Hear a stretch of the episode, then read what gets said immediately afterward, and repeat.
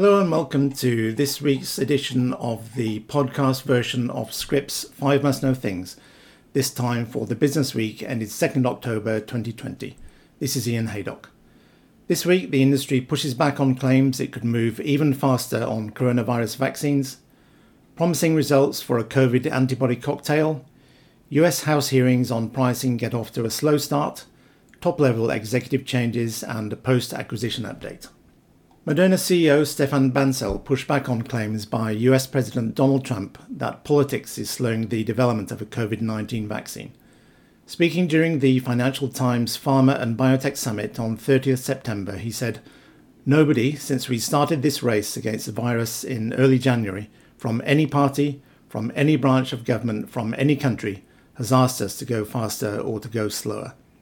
Jessica Merrill reports that Bancel was asked to respond to comments made by Trump during the US presidential debate on 29 September that vaccine manufacturers could move even faster to get a vaccine to market if it weren't for politics. Bancel said he could not comment on any discussions he has had with the president, but did reiterate November as a timeline for when he expects to have efficacy and safety data from the phase 3 trial testing Moderna's COVID 19 vaccine. Trump had said during the debate that a vaccine will be coming within weeks.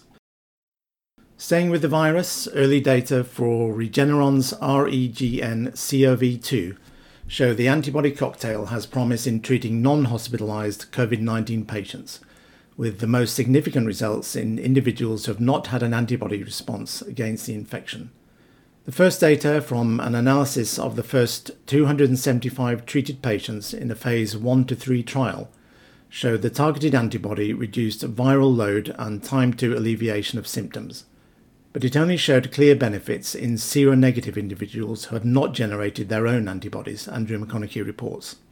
One of the most illuminating findings of the study was the surprisingly high number of patients with confirmed infection found to be seronegative, which was around 41%. About 45% of patients were seropositive and 14% were categorized as other, due to unclear or unknown serology status. The study also found that this serological status was highly correlated with baseline viral load. However, the preliminary nature of the data and its benefits being limited to a subset of patients who first require a serology test meant that medical experts remain cautious about any possible US emergency use authorization. The US House Oversight and Reform Committee launched hearings into abusive drug pricing practices on 30th September. But the potential drama of the initial session was undercut as two witnesses could claim the activities being criticised did not happen on their watch. Bristol Myers Squibb CEO Giovanni Caforio, former Celgene CEO Mark Alles, and Teva CEO Kåre Schultz fielded roughly four hours of questioning on pricing practices for Revlimid and Copaxone, respectively. Kathy Kelly writes that the hearing focused on substantial price increases and efforts to block generic competition. But the impact of the first session was diluted because the practices being probed occurred when different CEOs ran the companies that owned the drugs. Caforio became responsible for Revlimid in November 2019 when BMS acquired Celgene, and Schultz joined Teva in September 2017. That allowed the two execs to mostly avoid culpability and blunted accusations levelled by Democrats at the hearing. Former Celgene CEO Mark Alles, who also appeared as a witness, took the toughest questions on Revlimid, but is no longer in position to set company policy. Belén Garijo, head of Merck KGaA's healthcare division, will take over from Stefan Oschmann as chief executive of the German group next year taking to two the number of female Big Pharma CEOs in the Big Pharma Top 20, alongside GlaxoSmithKline's Emma Walmsley.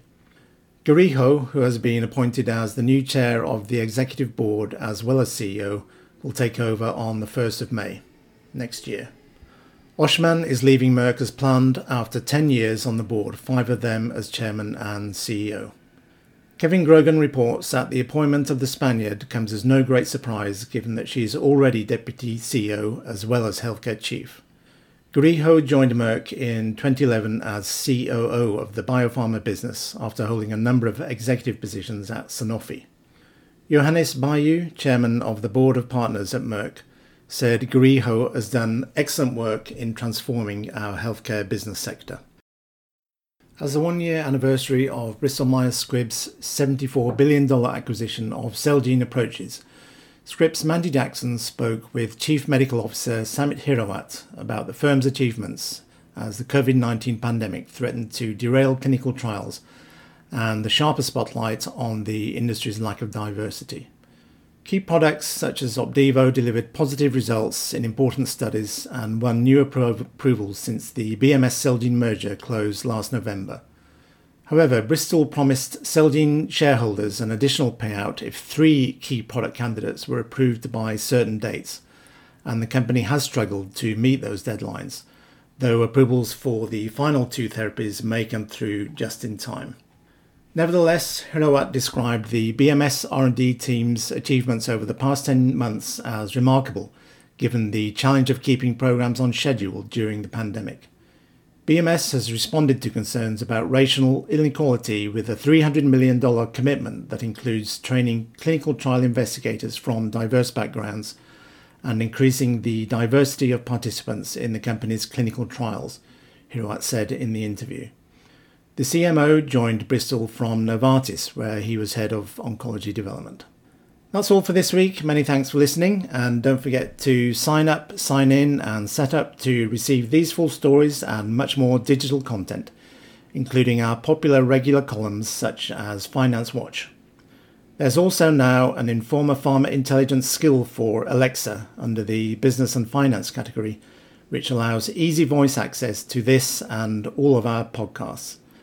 Thanks, and bye for now.